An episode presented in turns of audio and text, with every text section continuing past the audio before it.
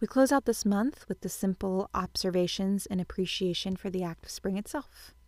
First is the Lullaby of Spring by Donovan, who starts the song with the sound of literal songbird.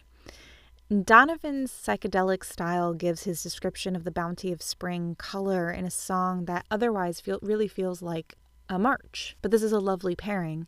Spring, like all seasons, is a symbol of the march of time, but it also can be a pretty trippy few months with all the colors bursting around us, newborn animals, and really fiercely strong winds. And to close us out is Down by the Green Grows by Peter Bellamy. This is just a beautiful a cappella ode to the beauty of the song of spring.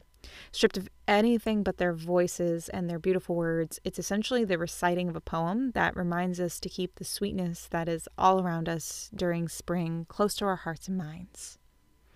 And with that, that will close us out for this month's episode. So thank you again for tuning in, and I look forward to sharing with you another set of songs next month.